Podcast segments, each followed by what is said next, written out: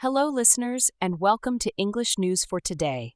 Let's dive into the latest news stories for Tuesday, the twenty-seventh of February, twenty twenty-four.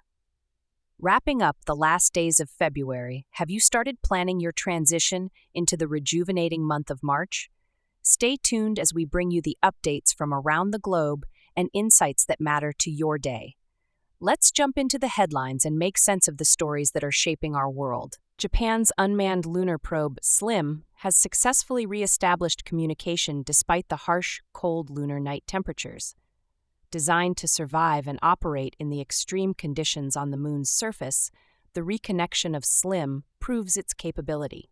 The Ministry of Science and Technology states that this success is an essential step towards advancing future lunar exploration technology. This achievement is also likely to strengthen Japan's position in international lunar exploration competition. Next topic. The American telecommunications giant A T and T has announced a five dollar refund to customers as compensation for a widespread outage that lasted twelve hours across the country. This amount corresponds to the daily service charge.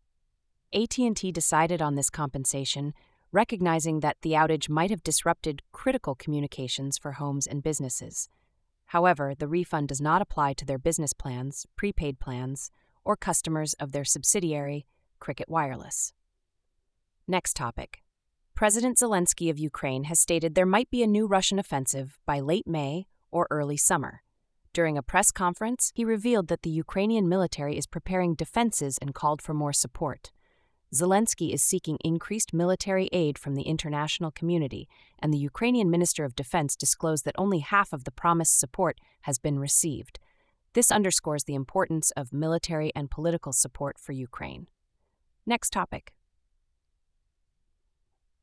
Sweden's membership in the North Atlantic Treaty Organization, NATO, is expected to receive final approval from all member countries. As a result, NATO will expand from thirty to thirty-two members. Sweden's entry signifies a new phase in Europe's security environment. This move could significantly affect the region's military and political balance. Thank you for joining us on this wintry February day. As we bid farewell to the frosty beauty of the season, we also wish you a warm transition into the March days ahead. Have a wonderful day filled with peace and positivity, and remember to spread kindness wherever you go. Until next time, take care and stay informed.